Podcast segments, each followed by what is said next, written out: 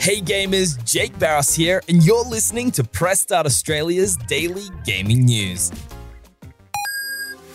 PlayStation has announced that it's increasing the price of a 12 month subscription on all three of its PlayStation Plus subscription tiers, with Aussie subscribers set to pay significantly more for a yearly subscription.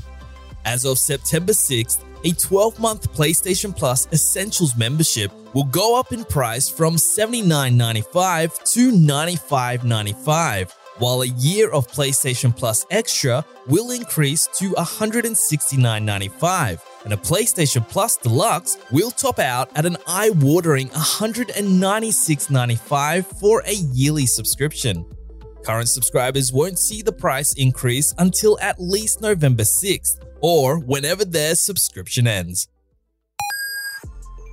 For those currently on a PlayStation Plus Essential subscription or above, the three monthly Essential tier bonus games for September have also been revealed. Headlining the drop is last year's Saints Row reboot from Deep Silver Volition, and joining it will be Black Desert Traveler Edition, as well as Generation Zero.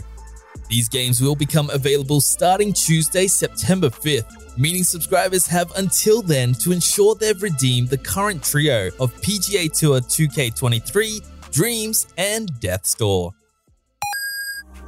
Hot on the cusp of the release of its blockbuster sci fi RPG, Starfield, Bethesda has revealed that The Elder Scrolls 6 has officially moved into full development. The company's VP of Marketing, Pete Hines, spoke in an interview with Vandal and confirmed that the next Elder Scrolls game, which was officially revealed at the same time as Starfield in 2018, has moved from the pre production phase into early development, but stressed to eager fans that the game is still many years away. For the latest gaming news, bargains, reviews, our podcast, and all things gaming, check out pressstart.com.au.